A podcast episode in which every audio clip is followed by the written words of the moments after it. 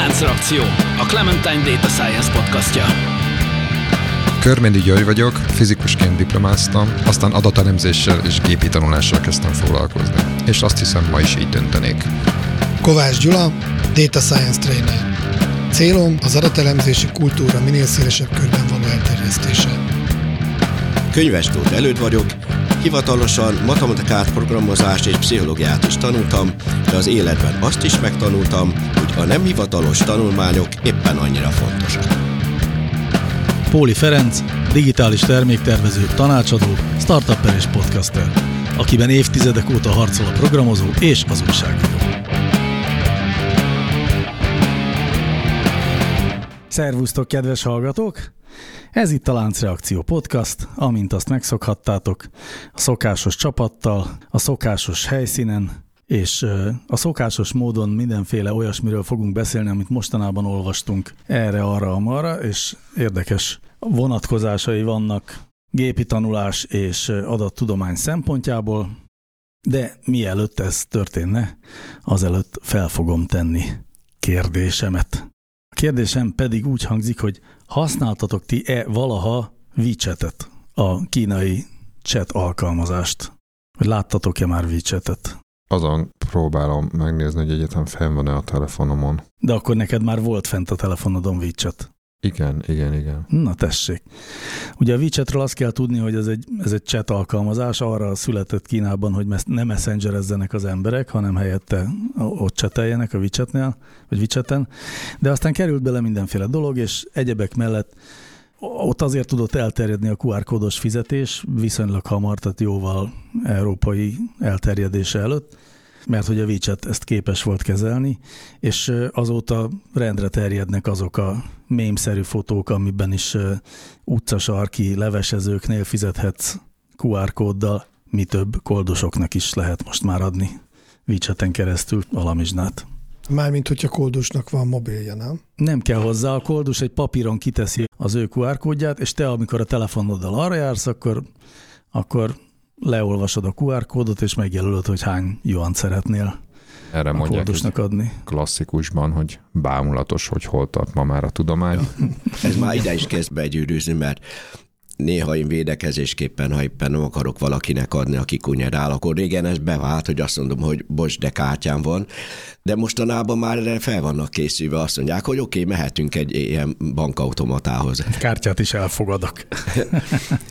Na jó, hát akkor még a WeChatről szó esik ma, de mielőtt oda keverednénk, olvastunk egy olyan megállapítást leginkább, vagy egy olyan hírt, ami szerint az ingatlan piacon egyre inkább terjed az a módszer, hogy algoritmusok becsülik meg egy-egy ingatlannak az árát, nem egyszerűen a környező házak ára alapján, hanem mindenféle egyéb szempontokat is figyelembe véve. Az adott környéken a jelzálók hitelek elérhetőségétől kezdve az emberi értékeléseken át minden hasonló szempontot is figyelembe vesznek ezek a természetesen mesterséges intelligencia alapú alkalmazások, vagy algoritmusok, és már vannak olyan ügynökségek, ingatlan ügynökségek az USA-ban, amelyek ezen algoritmusok alapján vásárolnak, elvileg azt hiszem, hogy is volt, hogy 2021-ben az értékesített otthonok 1%-át ilyen algoritmusok adták, vették, de hát algoritmusok sok mindent adnak, vesznek. Nekem a kedvenc disztópikus példám az az, hogy tudjátok, van ez a sneaker kultúra, a, a, az edzőcipők kultúrája, hogy vagyonokért vesznek egyedi kialakítású, vagy ilyen limitált sorozatú Nike meg Adidas meg egyéb márkák edzőcipőjét. Ez nincs meg? Hát nekem csak az van meg, hogy a gyerekem meséli, hogy vett a valamelyik ismerőse használtan 75 ezer forintért nem tudom mit, milyen cipőt, és hogy ez milyen jó áron van, mert van. egyébként 160 ezer forint az új ára, és én láttam már ilyen cipőt élőben, és nekem nem is tetszik. Tehát ezek, ezek sokszor nem is arra mennek rá, nem, nem arra gyúrnak ezeknél a cipőknél, hogy egy átlag embernek tetszen, ha jól vettem ki, hanem valami egyedi legyen. De ezek az összegek sokkoltak. Tehát én, én lehet, hogy jobban megengedhetném magamnak, hogy kifizessek ennyit egy cipőért, de nincs az az úristen, hogy ennyit költsek. Ezek gyakorlatilag a, a születésnapi ajándékpénz, meg nem tudom mit összegyűjtik, és akkor megveszik az utolsó fillérükig. Ja, voltak éppen bármire ki lehet alakítani ilyesmit, nem? Tehát a régen bélyegeket gyűjtöttek, azt szerintem már nem olyan divatos, már lejárt az akkor, amikor a bélyeggyűjteményt mutogatták Abszolút, a ez csajoknak. egyfajta műgyűjtés. Most Mhm. már biztos a sneakereket mutogatják a csajoknak. De ez szó szerint így van, tehát sneakert nem azért vesz, ilyen er- egyedi sneakert nem azért vesz az ember, hogy járjon benne, hanem hogy otthon tartsa a szekrényében a többi hasonló nagyértékű sneaker között. Jó, lehet, hogy egyszer-egyszer fel lehet venni, de Mhm. szerintem olyankor nagyon vigyáznak rá. Aha. Na, de hogy, a, hogy jön ez ide, hogy amikor egy-egy boltba megérkezik egy új kiadás valamiből, akkor azt lényegében azért ilyen sorállás szokott lenni, vagy régebben ez volt.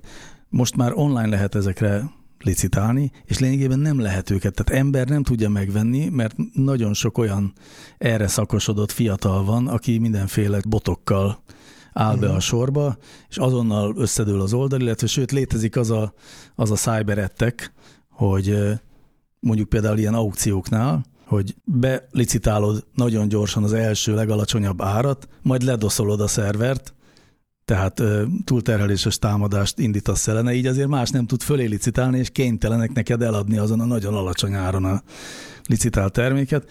Na és ezeknek a technológiáknak az összessége az úgy megváltoztatta ezt a sneaker piacot, hogy lényegében ilyen első kézből új cipőhöz nem lehet hozzájutni, mert néhány erre szakosodott cyber szakértő az konkrétan leuralja ezt a ilyen első napos vásárlásokat. És hát kicsit ilyen ez, a, ez az algoritmus. Ja, meg, meg ugye a tőzsdei kereskedésben is van ez, és ott is azt mondják, hogy ez egy ilyen nagy kérdés. Ott sokkal nagyobb forgalmat bonyolítanak most már a botok, a kereskedő botok, Azt, azt kicsit nagyobb problémának érzem a világ folyása szempontjából, de mint a sneakert. te, tehát igen, én Persze. viszonylag Igen. simán fel tudok kelni, meg le tudok feküdni este, hogy a sneaker piac. De egyébként érdekes. Igen. Na igazából, ö, amikor én ezt láttam, ezt a cikket, engem azért fogott meg, mert ugye itt részben arról szól, hogy egy machine learning algoritmus a ingatlan paraméter alapján próbálja megtippelni, hogy mennyit érhet. És ez olyan tök egyszerű feladatnak tűnik. Egyébként a mai világban, mert hova jutott el a, a deep learning, akkor azt mondja, hogy négyzetméter ár hol van, felszereltség alapján atomegyszerűnek tűnik, hogy mennyit érhet egy ház.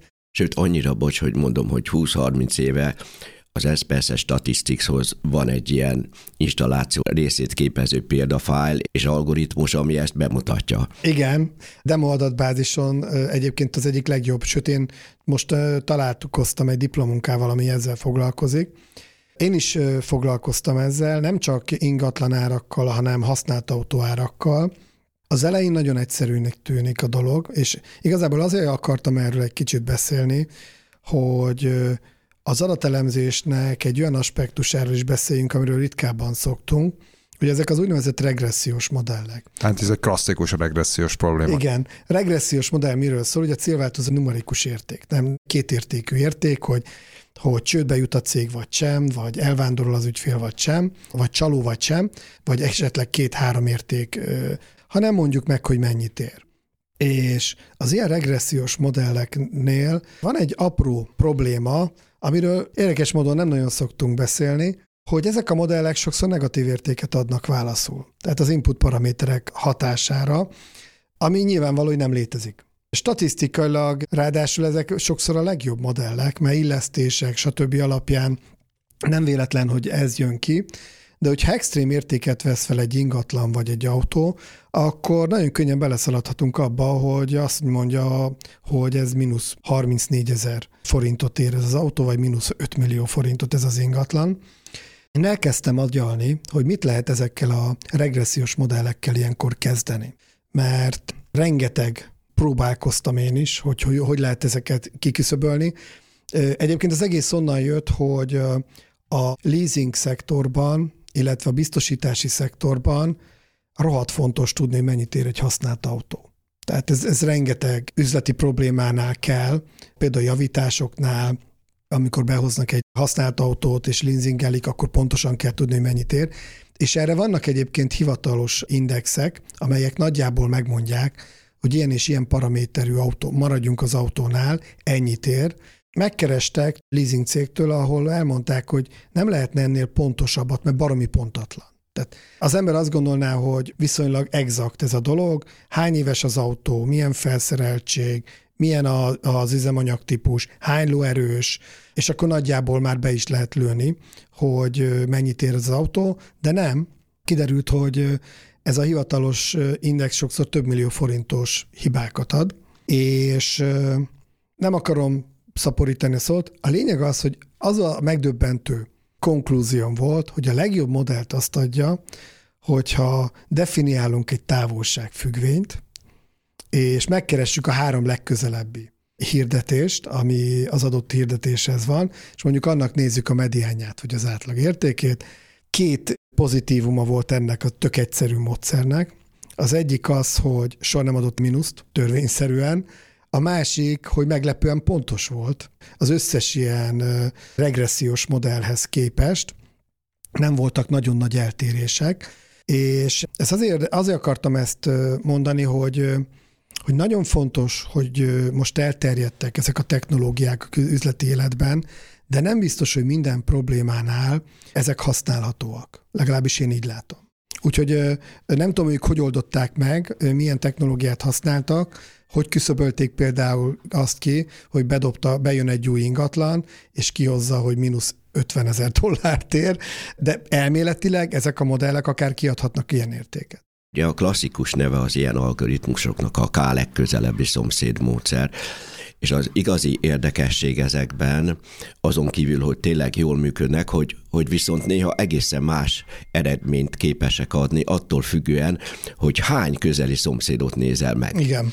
Mert előfordulhat, hogy két-három közeli szomszéd megnézés esetén egész más lesz az eredmény, mint mondjuk négy-öt-hat közeli szomszéd megnézés. És akkor itt, kik, itt az a feladata annak, aki ezt a modellezést játsza, hogy, hogy megállapítsa, hogy melyik az a, az a szám, ahány közeli szomszédot érdemes vizsgálni pont annál a, a problémánál.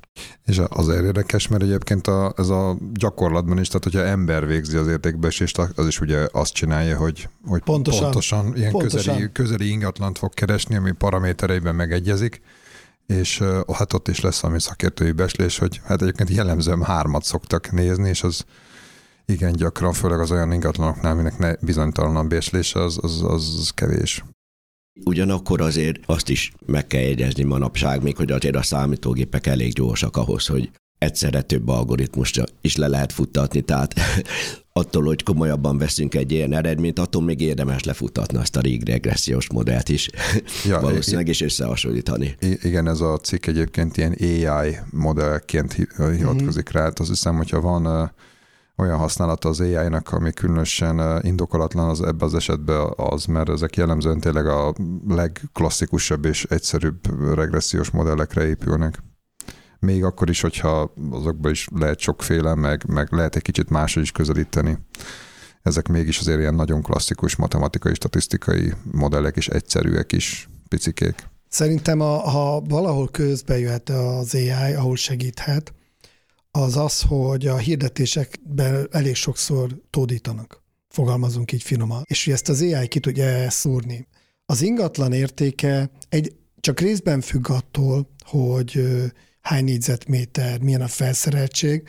Azért például számít ilyen, hogy a környék. Meg sok minden egyéb olyan szubjektív faktor, amit ha meglátsz, nem be sem ész. Mielőtt lakást veszel, előbb nézd meg a környéket, meg a szomszédokat. Ezt már a Konfúciusz megmondta. Akkor ő a történelem első ismert ilyen ingatlan szakértője, hogy... Nem, csak érdekes, hogy már akkor is ez ez egy szempont volt jó néhány ezer éve. Tehát, tehát például az, hogy a, az autónál az van, hogy enyhén sérült az azért elég széles spektrumot fedhet le, és néhány ilyen mondat, meg szövegkörnyezetből lehet, hogy egy AI jobban be, meg tudja mondani, hogy, hogy hát ez, ez, ez akkor mínusz 5, 5 millió forint az autónál, az objektív kritériumokból vonjuk le ezt, míg a másik azt mondja, hogy ez tényleg ilyen néhány százezer forinttal csökkentsük, ami, ami tényleg ember csak úgy tudna eldönteni, hogy kimegy, megnézi, és elhűl lehet, hogy úristen, ez hogy lehetett azt mondani, hogy enyhén sérült, amikor totál káros az eleje. Igen, és hát a, ugye most, most csak hirdetésekre utaltál, de ugye érdekli a, az ingatlan árazás problematikája mást is, méghozzá konkrétan az illetékhivatalt, akinek szintén dolga, hogy ellenőrizze, illetve hogy megfelelő illetéket beszedje, de az alapvetően megfelelő árazáson alapul, uh-huh. amit nem minden esetben tartalmaz a mondjuk a szerződés. Tehát ugye ő nekik azt kell azonosítani, hogy mikor tér el a szerződésben szereplő vételár jelentősen a piaci ártól. Mert hogyha azt vélemezik, akkor megállapítanak egy másik árat, és akkor kiszabják a különbözetet is. És viszont az az érdekes, mert ugye ott hirdetés nincs, tehát az a mhm. fajta lódítás elem nincs, meg általában a hivatali adatbázisok teljesen mások, mert ugye a, a mondjuk az ingatlan komon, vagy más hasonló helyen, ott ugye, ott ugye az ajánlati árakat látod, mm. ami nyilvánvalóan nem a, a tényleges ár. Mm. Tehát azért, ami az ingatlan hivatalban szerepel, az, az ugyan egyébként nem nyilvános adat, de, de az egy sokkal exaktabb adat, mert azért az, az biztos, hogy arra írodott egy szerződés, és az sok esetben, vagy az esetek nagyon nagy részében egyébként teljesen meg is egyezik a tényleges vételárral. Tudjátok, hogy most mi jutott eszembe, hogy mire lehetne az AI-t használni? Ingatlanoknál például. Hogy bejön egy eladó, és azt mondja, hogy nekem öt hónapon belül el kell, hogy menjen az ingatlan, és egy robot mondja meg, hogy mi a maximális ár, ami ugye nekem a fontos, hogy ezen el legyen adva, de öt hónap alatt el is menjen. Mert ugye be, belőhetek bármilyen magas árat, csak bent áll akkor évekig az ingatlanom, vagy azt mondom, hogy egy hónapra mondja meg ugyanezt az összeget, mert nekem nem mindegy, hogy egy, öt vagy kilenc hónap alatt megy el az ingatlan. Na az már valami, szerintem. De, de pont most vagyunk egy olyan helyzetben, amikor így hónapok, hónapok alatt is sokat változtak az árak, tehát hogy ez, ez bonyolultabb kérdés annál, mint ami elsőre látszik. Hát ettől AI. Ettől Másrészt AI. van ilyen AI, nem is é, uh-huh. hanem azt AI. ingatlanosnak hívják. Ugye, aki végtelen tapasztalattal, az pont meg tudja neked mondani, hogy milyen áron fogod tudni 5 hónapon belül eladni. Jó, csak ugye azt ne, tehát azt se hagyjuk ki a számításba, hogy ő, ő megérdekelt sok nem esetben minél, minél magasabb, tehát hogy, illetve, hogy minél gyorsabban eladja. Uh-huh. Mert akkor ugye ő egy jutalékot kap utána, tehát ő, ő adott esetben érdekelt abban, hogy, hogy lebe, lebeszélje az eladót egy minél magasabb árról, mert annál tovább szor lesz szívni. Tehát ő neki az a jó, hogyha egy hét alatt elmegy. Hát, de ha jutalékban érdekelt, akkor lehet olyan stratégiát is kialakítani, nem? Hogy igen, magas áron ha, inkább. Hát igen, de viszonylag ritkán van, hogyha fix, vagy hát arányos a jutalék a vételárral, akkor ő azt mondja, hogy hát mondjuk a 100 millióból engedjen 5 milliót, és akkor gyorsabban el fogja adni és neki a 95% jutalék is nagyon jó. Világos. Egy ötlet, hogyha valaki ilyesmit használ klasszikus statisztikai módszerekből, azt lehet felhasználni, van ez az úgynevezett túlélés vizsgálat, úgy, ugye, ami azt jelenti, hogy azt nézik, hogy egy, a bekövetkezik egy kritikus esemény valamennyi idő alatt, ezt olyan adatokon is tudják vizsgálni, amikor még nem következett be a kritikus esemény. Na most az ilyen adatokon való vizsgálat, ezt, ezt túlélés elemzésnek nevezik. Hát ugye, mert elsősorban orvosok között ugye terjedt el, hogy egy betegséget mennyi ideig lehet túlélni, illetve hogy mikor következik be ez a kritikus esemény. Azért is hangsúlyozom ezt a kritikus esemény fogalmat, mert egy ilyen eladási ügyletnél a kritikus esemény lehet az, hogy hogy ugye amikor eladták, és akkor a, a kezdete, amikortól él ez az ügy, és hát ilyen szempontból ezek a túlélés modellek kileszhetők az ilyesmi, aminek az a lényege, hogy olyan eseteket is figyelembe lehet venni, amikor még nem volt eladva, tehát mint a túlélés vizsgálatnál azokat az eseményeket is figyelembe lehet venni, azokat a, a, a pácienseket is, akiknél még nem következett be a kritikus esemény, és ezeket úgy hívják, hogy szenzorált adatok ugye ebben a vizsgálatban. Mindegy, én csak azt szerettem volna mondani, hogy erre léteznek ilyen klasszikus módszerek, és érdemes is alkalmazni. De ugyanez, amikor sok villanykörtéd van, és akkor mikor égnek ki. Ja igen, hát az meg a poászton eloszlás miatt. Ha már ez szóba kért a villanyégő, találtam egy másik alkalmazását. Most nevezzük AI-nak, tehát hogy most mindenki ezt, ezt a kifejezést használja. Az meg a ingatlanosoknak szól, akik kiadnak ingatlanokat, és ilyen objektív paraméterek alapján, műszaki adatok alapján előrejelzi, hogy mikor mit kell majd javítani. Igen. Tehát ilyen egészen meglepő alkalmazási területei vannak ezeknek az algoritmusoknak. Persze ilyenkor mindig az emberbe felmerül az, hogy mennyire pontosak. Tehát ugye erről, tehát valahogy a cikkek arról szólnak, hogy erre használják ezeket az algoritmusokat, De például ez a cikk se szólt arról, hogy mennyire pontosak egyébként, mennyi, mennyire jók. Hát de volt rá, annyit mondtak róla, hogy azt a nyilvánvaló tényt szögezték le a cikkbe, hogy azokban az esetekben, amikor sok hasonló ingatlan van, akkor, akkor jó becslést ad, amikor meg olyan ingatlanok vannak, amik egyediek, meg ilyen ritkák, meg eltérnek nagyon a többitől, azoknál meg rosszat ad, ami elég nyilvánvaló, és ezzel az emberi értékbecslés ugyanígy van. Én neten keresztül szoktam szállást keresni, és már van egy tök egyszerű algoritmusom, hogyha a szállásról csak a szobáról van fénykép, tehát az, hogy hogy néz ki a szállás kívülről, utcafront nincs, akkor tudja, hogy ott nem foglalok. Tapasztalatom az, hogy annak oka van, hogy nem mutatják meg kívülről az épületet, azok nagyon lepukkantak általában. Én a Google Maps-re rámegyek, és megnézem, ha van Street View. Ezt még az AI szerintem nem tudja. Hát már mintha számít, hogy milyen az utcafronti kinézete a szobádnak. Hát nekem az számít, igen, hát nekem az számít, Hát, hogy, hogy kinek hogy a számít, azért környéken, igen, Tehát, hogy jó-e a környék, vagy sem, igen, az lehet, hogy egy, lehet szempont. Na jó, hát szerintem ennyi volt Ki- ebben az ki- in- kifacsartuk. ingatlanos témában. Azt hiszem. Megbeszéltünk vele kapcsolatban minden, de viszont itt van nekünk a másik témánk, amiért én előhoztam a Wicsetet, és ez a szuperappok témája, a portfólió írt egy hosszú cikket erről. Mi is az a szuperapp? Hát olyan applikáció, amiben több dolgot lehet elintézni, hogy miért hívják szuperappnak? Hát nézzétek, valamilyen nevet mindennek kell adni, amiről szeret beszélni az ember. Amúgy ezek nem feltétlenül szuperek, de az tény, hogy például a WeChat, ami egy chat alkalmazásnak indult, az most már nagyon-nagyon sok további funkciót egyesít magában. Fizetési szolgáltatás van benne, lényegében nincsenek például Kínában most már ilyen termék honlapok, mert uh-huh. a WeChat-en keresztül Mini nézzük appokkal. meg. Uh-huh. Mini appok vannak, és hogy igen, ez egy másik nagyon fontos jellegzetessége a szuper appoknak, hogy megnyitják egy idő után ennek a tulajdonosai a fejlesztők előtt, és bárki készíthet hozzá plugineket, vagy mini appokat, szolgáltatásokat, ami lehetővé teszi azt, hogy mindenfélét ott lehessen intézni. Persze ez nem egyedi és nem egy kínai jelenség, a Messengerben is lehet, mit tudom én, időpontot foglalni a. BioHair szalomba. Tehát azt gondolom, az egész Facebookot, vagy az egész Google-t, vagy akár még a Apple-nek a dolgait is, tehát egy ilyen, ilyesmi világba lehet tenni. Mondjuk az Apple azt nyilván más, de, de ezek nekem ilyen, ilyen szuperappok, tehát Google-be beírsz valamit, és feljönnek olyan, egyre több olyan, olyan funkció jön föl, ami ugye nem, nem egy kereső funkció, hanem kijön Mhm. az, hogy milyen idő van, meg nem tudom. Hát pontosabban az nagyon is egy kereső funkció, de nem abban Igen. a klasszikus Hát értelemben, hogy nem egy weboldalt ad találatként, hanem a választ adja meg a kérdésedre. Hát, most már szállásfoglalás is, meg tudjuk Igen. kerülni a, a, ezeket a nagy Hát a Google kerüli meg. A Google, igen. Ja, ki, igen. kiváltja Igen. azokat a... Tehát valaki már felépített valami jó bizniszt, és akkor a Google meg kihozza a saját. Amúgy azt hiszem, hogy nem feltétlenül, tehát pont szállásfoglalás esetében bookingos ajánlatokat ad a Google. Hát valószínűleg ott van egy Azt is. kellően zsíros szerződés a, a, a, a Tehát, két cég van között. valami tartalomszolgáltató partnere ilyenkor a Google-nek. Ugye be- beszéltünk erre a metaverzumos sztoriról pár adással ezelőtt.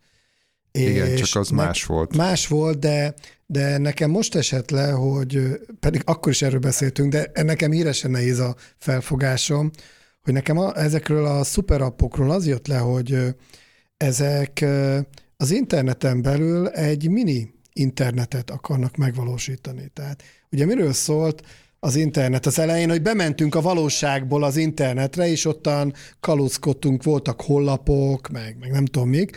Most meg ezek a szuperapok azt akarják, hogy a vi- világhálón belül csak ott legyünk. Ne menjünk ki abból hát, az applikációból. Hát én inkább ezt egy elemibb módon közelíteném meg, tehát én ezt egy természetes fejlődési folyamat részeként látom, tehát ahogyan az egyre úgymond alacsonyabb szintű programnyelvekből fejlődtek az egyre magasabb szintűek. Ezzel kapcsolatban ez a szuper applikáció elnevezés nagyon is megfelel e- ennek a fejlődési folyamatnak, hogy mindaz, ami már van, egyre magasabb rendű szimbólumokkal foglaljuk össze, és, és a végén ugye a, például a szuperapokat ilyen szempontból úgy lehet felfogni, hogy, hogy amik már vannak, úgymond utastársok, algoritmusok, appok, ahhoz egy dashboard, közös dashboard felület uh-huh. keletkezik, tehát mint, mint ami a természetes fejlődési folyamata ezeknek az úgynevezett alacsony és magas szintű programnyelvek, és azért mondom, hogy a elnevezés szerintem teljesen stimmel, mert hogy szuperappoknak nevezik.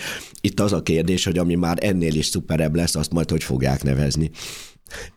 Hát na, hiperapp. Az vagy... már hiper-szuper app. Igen, Zeta. Igen, de ez, de ez végül is, tehát én azt akarom csak kifejezni, hogy én azt gondolom, hogy aki, aki azért elég sokat programozott életében, az erre rájött, hogy, hogy minden, amit már rutinszerűen csinált, abból csinál úgymond szubrutint, vagy függvényt, vagy, vagy appot, és akkor minél régebben programoz, annál inkább úgy fog programozni, hogy, hogy az újabb feladatokban, az újabb helyzetekben a régebbi appokat, meg szubrutinokat használ, és hát ennek a fejlődés folyamatnak egy természetes eh, része. Itt az érdekes a cikkben, hogy hogy miért fejlődött ez másképpen keleten meg nyugaton. Hát igen, igen, ugye keleten jellemzőek igazán ezek a szuperappok, nem csak a WeChat-et meg az Alipét érdemes említeni Kínából, hanem van ennek indiai, vietnámi, dél-koreai megfelelő. A dél-koreait az jó, jó pofa, mert az kakaónak hívják. Igen, a vietnámit meg zalónak. Azt meg zalónak, igen.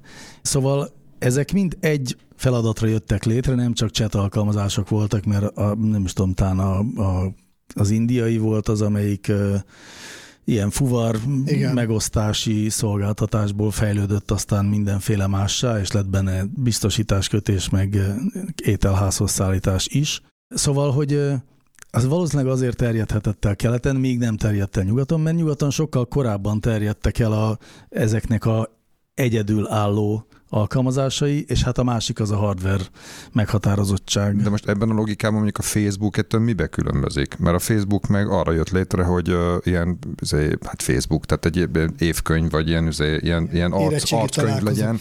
Igen, igen, és aztán mi lett belőle? Tehát így én szerintem korábban indult, meg, meg, meg egy kicsit más úton fejlődött. Lehet, hogy azt lehet mondani, hogy az, az nem, nem egy appként indult az elején, de szerintem ez a lényeg szempontjából viszonylag kis különbség.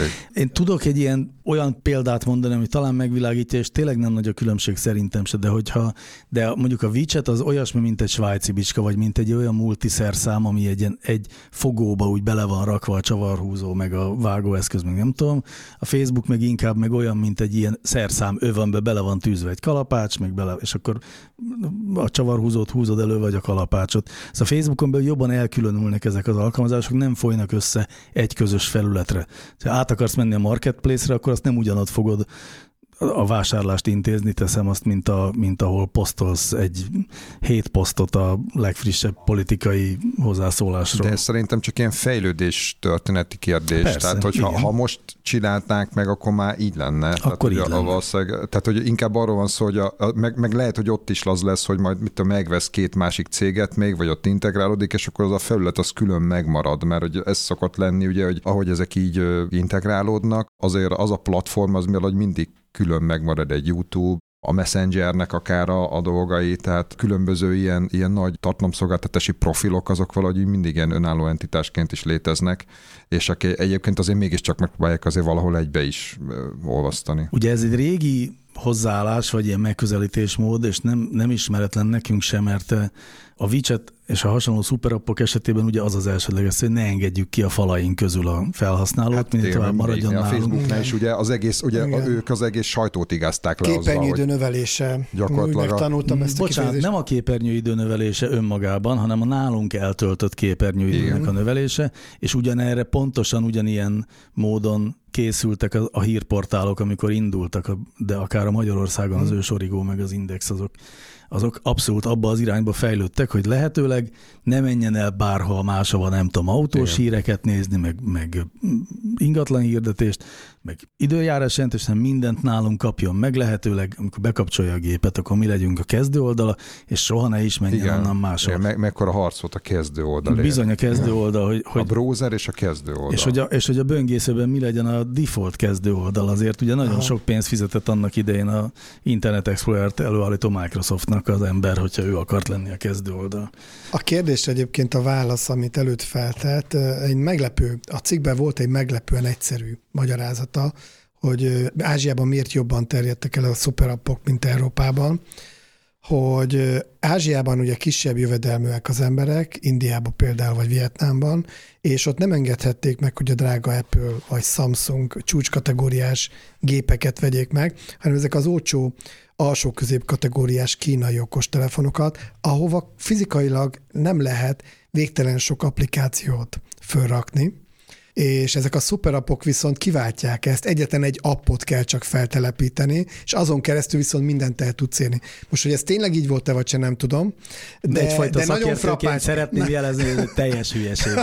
Ez nettó marhaság. Hát különben az érdekes, hogy ugyanazt a cikket olvasván mennyire mást is eh, kiolvasunk belőle, hogy több fajta olvasata van a cikknek. Én úgy érzem, hogy az is benne van a cikkben, hogy, hogy ahhoz képest, hogy vannak ilyen klasszikus kelet-nyugat megkülönböztetésű történelemkönyvek, kezembe van éppen a ez nem a reklámhelye a Parkinsonnak a Kelet és Nyugat című, aki a Parkinson törvényeket írta. Uh-huh. Véletlenül pont ezt olvasom. Aha. Tehát, hogy, hogy, hogy klasszikusan miben különbözik a Kelet-Nyugat, tehát a, a történelem kezdetétől máig, erre nagyon érdekes történelmek könyvek vannak, de itt most én ezt azért említettem meg, mert ez a történet viszont nem illik bele ebbe a klasszikus Kelet-Nyugat különbözőségeinek okozatait feltáró történészeti munkába, hiszen itt egy sokkal egyszerűbb mechanizmusról van szó, ami a cikkben szerintem benne van szintén. Az, hogy vannak a világnak olyan részei, ahol hirtelen fejlődik valami technika.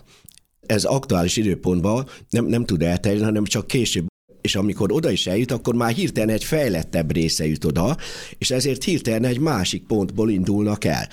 És azok, akik pedig ahol fejlesztették ezt a technikát, beleragadnak abba, a, ahol voltak nekik, ahhoz, hogy azt túlmúlják annak az alkalmazását, le kell szokni olyan úgymond kultúráról, amire azt már alkalmazták, ki kell önteni valamit a vödörbe, mielőtt beleöntenek valami újat.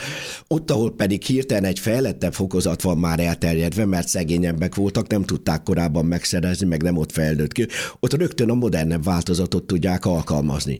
És ez így váltakozik attól függően, hogy, hogy hol fejlődik erősebben, beleragadnak a saját megszokásaikba. Tehát ez nagyon jó volt érzékelhető a, akkoriban, amikor az internet megjelent, emlékszem, akkoriban kezdett a, lenni az, hogy már nem volt embargós a személyi számítógépek, akkor rögtön jött Magyarországra, de akkor már éppen kezdődött az internet. Itt Magyarországon már régen internetünk, kint voltam Angliában, kifejezetten ilyen, ilyen nagyon fejlett technikai számításnyílt cégnél, és ne, ne, levelet akartam hazaküldeni e-mailt, és nem tudták mi az. Uh-huh. Mert ők még arra nem használták. Így van. Itt mi meg rögtön arra kezdtük el használni. Most, most ebben a cégben ez van, hogy Kínában is az, hogy ottan ilyesmikre terjedtek el ezek a szuper applikációk, hogy ilyen praktikus QR kód, meg hogy ez mindenfajta ilyen benne legyen, azért terjedtek el erre, mert, mert mire hozzájuk jutott ez a technika, addigra ők ezt erre tudták felhasználni. Csak hogy konkrétan beszéljünk, ugye a bankkártya,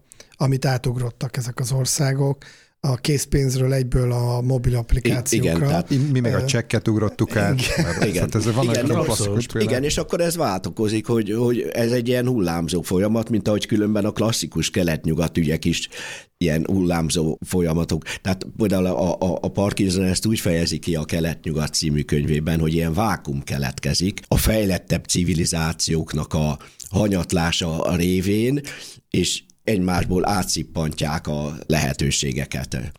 Nekem azért még az jött át a cikkből, hogy a kulcs az egésznek, hogy hol fizetünk.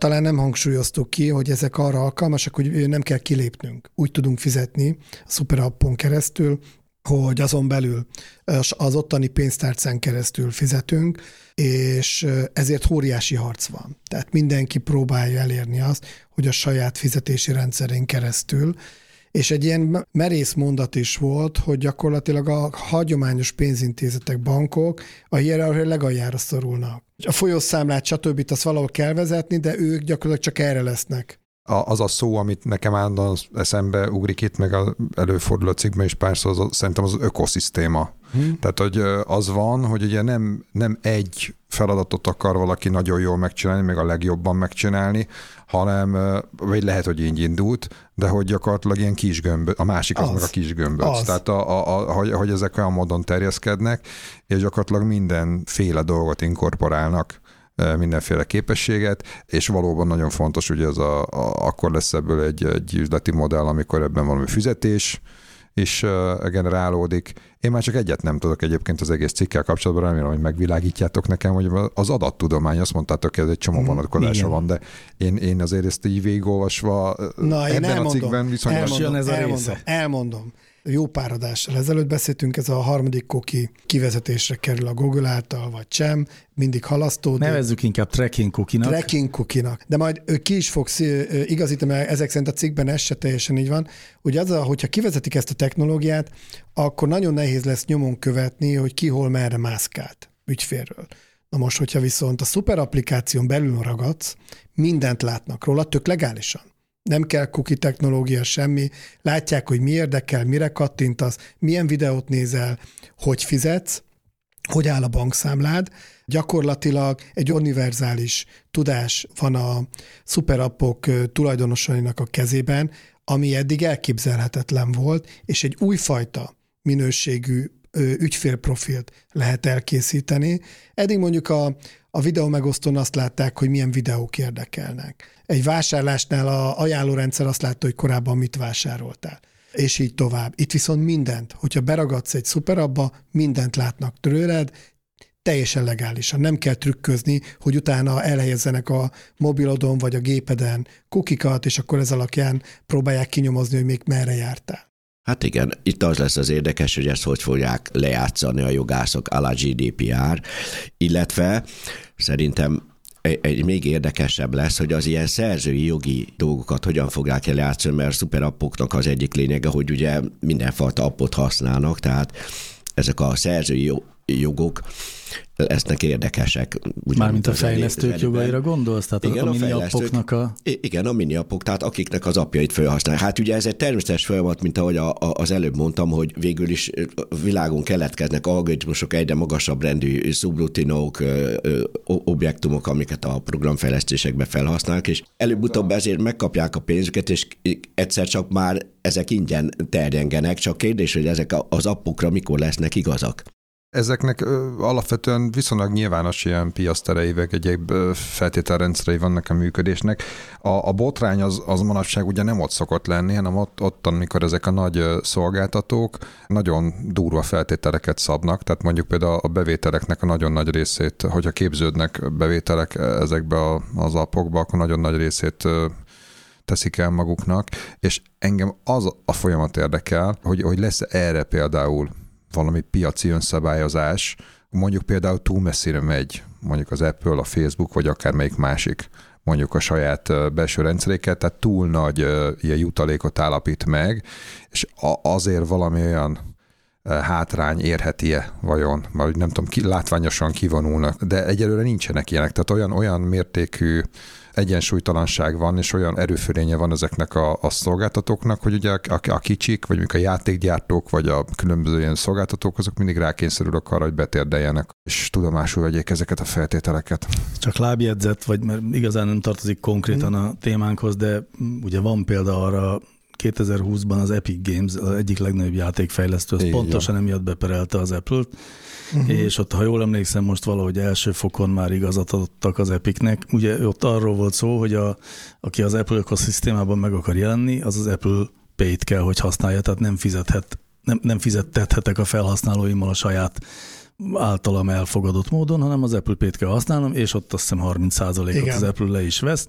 Az Epic Games azt mondta, hogy már pedig ő be fog vezetni egy saját fizetési metódust, ekkor az Apple kitiltotta őt az App Store-ból, azt hiszem a Fortnite-ot talán, de most nem akarok nagy hülyeséget mondani. Nem mondtál, mert az, az, ez volt, Fortnite, igen. És hogy, és hogy aztán úgy tűnik, hogy most a, a felé mennek az ügyek, hogy meg kell engedni az Apple-nek, hogy használhassanak más fizet. Tehát ugye ebben van előrelépkedés, de ugye most a te- témákban én nem még, Én még nem látom a végét, de, Nincsen, tehát, de, hogy, de hogy, tehát én azt gondolom, ez még, ez még messze-messze nincs lefutva, meg ami végképp nincs, az tök jó, hogyha van egy ilyen első fecske, aki mondjuk ezt megcsinálja, de ugye de ugye itt rendszerekről beszélünk, meg rendszereknek a működéséről, tehát hogy, hogy ez, ez valamilyen módon, vagy mondjuk a piaci önszabályozásról, hogy, hogy ez, ez bekerül-e. Erre csak én annyit reagálnék, hogy mindig van az, hogy teoretikusan mit lehet kihozni ezekből az adatbázisokból. Ugye Kína a, az egyik ilyen elrettentő példa, hogy elméletileg szkórokat osztogatnak az állampolgároknak,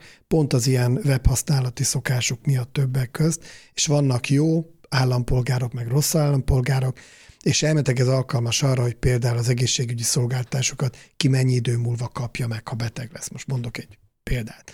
Most a cikk, hogy most már nem merem azt mondani, hogy ez tényleg így van, de a cikk szerint ezek még nagyon-nagyon messze vannak attól, hogy ez tényleg komolyan működjön, akár egy Kínában, és én privátként most maradjunk egy cégnél, a Facebooknál. A Facebook tényleg marha sokat tud róla. Ahhoz képest, hogy miket osztok meg, és hót egyszerű gagyi reklámokat tol elő. Tehát nem látom azt a brutális analitikát, amit ki lehetne hozni az én adataimból, egyszerűen még mindig csak mennyiségi. Tehát ö, leadnak ilyen tök egyszerűt, hogy 50 feletti férfiaknak hirdetek, és minden olyan hirdetést kapok, ami rohadtul nem érdekel. Hát Gyula, ha egy, egy kis konteó hívéssel így megspékelhetem, akkor éppen az a céljuk, hogy ne érzékeld a nagy intelligenciát. És, Egyrészt, és elérték. tudom, hogy a hirdetők, hirdetőknek ez mennyire üzlet, hogy egy csomó helyre kiszorják, ahol totál érdektelen. Tehát most már sokkal célzottabban lehetne hirdetni, de nem látom ezt a nagy előelépést. Lehetne, de egyébként a Facebook nem engedi, hogy bizonyos ha.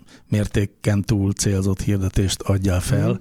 és nem saját jó szántából nem engedi, hanem, hanem ennyiben már előrelépett a szabályozás. Tehát, hogy egy csomó módon nem lehet targetálni a Facebook hirdetési rendszerében, ami egyébként nem is nagyon kellemes érzés a, a hirdetőknek, de nem mi meg örülünk talán neki. Másfél meg azt is gondolom, hogy a Facebooknak talán az ő nagyon kifinomult profilozásával nem az az elsődleges cél, hogy nagyon jó hirdetéseket targetáljon neked, hanem hogy sok időt töltsél a tartalmak között az oldalán, és akkor majd látsz mindenféle hirdetést, de akkor jó sok hirdetés kerülhet a szemed elé, sokáig vagy ott. Tehát ilyen értelemben meg az is lehet, hogy nem is feltétlenül célja, mert máshogy van optimalizálva a biznisze. Igen, csak hát a, amiről az egész szól, hogy majd ügyfélprofil, stb., és akkor testre szabott ajánlat minden, ebből az ígéret szunamiból gyakorlatilag semmit nem látunk. Azt látjuk, hogy hihetetlen nagy a zaj a neten.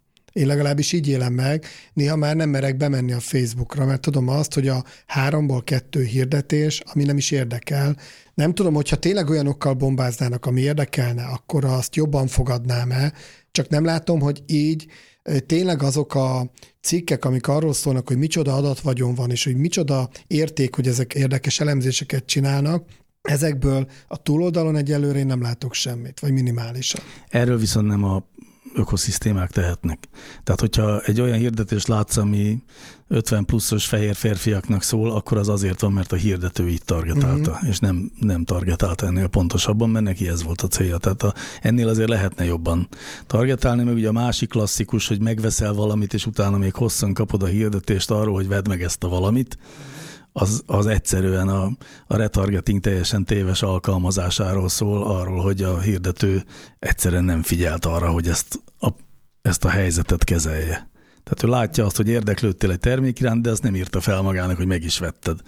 Ezért veszeni mi most már a hetedik perzsa szőnyeget? Ezért veszed, igen, ezért. Egyébként ezért. csak, megint csak egy korábbi adásra hivatkozok, amikor itt volt Domonkos a gravity Nem tudom, szöget a fejetekbe, amikor azt mondta, hogy nem is mindig azt nézik, hogy mit vásárolt korábban hanem hogy éppen van egy akció, és szórják. Tehát még ezek a hiperintelligens ajánló rendszereknél is sokszor nem egy ilyen nagyon mély analitikát kérnek a túloldalról, hanem egy viszonylag egyszerű kampányt. Ugye ezt Domokos abban a kontextusban mondta, hogy azt nem érdemes nézni, hogy vettél a tévét a múltkor, mert ha vettél tévét, akkor most nem érdemes neked tévét hirdetni, hiszen most vettél egy tévét, Aha.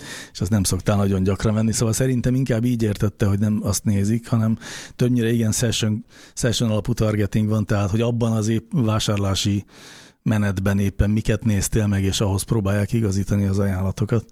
Na még egy, egy szót még beszéljünk azért erről a profilozás dologról, mert ugye ez az, ami érdekes, még ebben fel is vetett a Gyula egy-két. Jó, de Dömunkosnak meg gratuláljunk, bár nem vagyunk ilyen napra készek, de éppen tegnap jött a hír, hogy megvették őket, úgyhogy Úgyhogy ez szép, szép történet. Mármint, hogy a Gravity-t megvette a, a, igen, tabula? A, a tabula, igen, igen, igen. Csak, és szerintem, amikor itt ült köztünk már, ez ő biztos tudta. nagy farca. Nem, hát mondta kifelé, mint hogy nem, nem a magát a hírt, csak azt mondta, hogy nem mondhatja, mert... De nem sokára De lesz én nem ilyen volumenre számítottam, az ez durva. Hát ez, igen. Szóval a profilozás, csak még egy mondat, ugye mondtad azt, hogy majd ha bent van az ember egy ilyen szuperabba, akkor milyen könnyű követni, és uh, tudnia, hogy mit csinált, ez tökre igaz. Ugye eddig igaz volt a tracking cookie segítségével, mert azt találta ki az ipar, hogyha nem tudom bent tartani falaimon belül, mert az kiderült, hogy nem tudom általában, Aha. akkor majd leteszek egy olyan kukit a gépére, hogy azt így nézegethetem, hogy merre jár a interneten, és én ezt mind tudom, és majd ebből. Na most, hogy ezt valóban az Apple már kivezette, a Google pedig megígérte, hogy ki fogja vezetni az Android telefonokból a közel, hát a nem közel, inkább a távolabb, mint a közelebbi jövőben, tehát van az Csak még, még egy egy kis adatot. E, e, Csak ezek az időpontok tolódnak, ha jól tudom. Hát nem, az Apple az már megtette, és De a, a Google-nél. Google azt hiszem, hogy most valamit csúsztatott rajta. Na mindegy, szóval, hogy viszont emellett kínál olyan megoldást, ami ezt a trackinget egyfajta módon kínálja, csak nem személyesen az egyes felhasználókat fogod kínálni, hanem ő majd besorol nagyon ilyen jól mikroszegmentált profilokba. 62.745-ös mikroszegment szeretném. Így, így, pontosan. Tehát, abban hogy a hirdető ez, abban lesz az erődben. Továbbra is fog tudni hirdetni a bélyeggyűjtés iránt érdeklődő 50 pluszos békés csabai felhasználóknak, de nem fogja tudni személy Aha. szerint ennél pontosabban. Azt viszont fogja tudni a Google, vagy hát pontosabban a böngésző, de most már kaphatsz olyan, vagy telepíthetsz olyan böngészőt is, ami kifejezetten megakadályozza, hogy téged kövessenek, szóval mm. erre sok megoldás van, és a Super App ennek ellenére persze az igaz, hogy az nagyon jól fog téged profilozni, viszont szerintem az elődnek van nagyon-nagyon igaza abban, hogy most is a szabályozók erre készülnek, mert ugye az van, hogy azért a, a Google hiába tulajdonolja a YouTube-ot, és mondjuk a, mit tudom én, a keresőt, elvileg a kettő között nem szabad, hogy legyen átjárás, tehát azt ne, nem engedik neki a szabályok, hogy a, uh-huh. a ha jól tudom, hogy a, hogy a YouTube adatokat a, mit tudom, a keresési előzményeknél felhasználják, és ez nyilván ugyanígy lesz a szuperappoknál is, tehát hogyha a, a szuperappomból nézek videót per vásárolok valamit, akkor elvileg nem lenne szabad ezt a két információt összeereszteni, ha az két különböző fejlesztő, vagy akár két különböző app. Aztán persze nyilván próbál mindenki trükközni. Tudjátok, a Facebook volt az, aki most azt mondta, hogy hát most egy olyan nagy beruházás lesz, hogy a WhatsAppnak, a Instagramnak, meg a Facebooknak, tehát a Messengernek a chat alkalmazását közös platformra helyezi, és akkor így azok lényegében egy közös alkalmazássá válnak. Ugye ezt azért csinálja vélhetőleg bár nagyon jó technikai indokok is vannak, hogy, hogy ne, le, ne lehessen feldarabolni, ne lehessen azt mondani neki, hogy hát válassza külön ezeket az alkalmazásokat. Nem tudom, hát sajnos közös platformon vagyunk. E, erről jutott eszembe az a másik cikk, ami ennek a sztorinak a másik oldalát mesélt, és elég vicces volt, hogy a, hát a, a Facebook bocsánatot kér, de igazából fogalma sincsen, hogy hol tárolja a különböző felhasználóknak az adatait. Igen, igen, igen. Tehát mi is nagyon szeretnénk olyan... tudni, de hát sajnos nem. nem. és egyébként én még hajlamos vagyok elhinni, hogy ebbe Szóval valószínűleg ez így is van Persze. nagyjából, de azért elég mókás. Na jó, hát akkor ezzel a mókás megközelítéssel zárjuk a mai beszélgetést. Köszönjük szépen a figyelmet!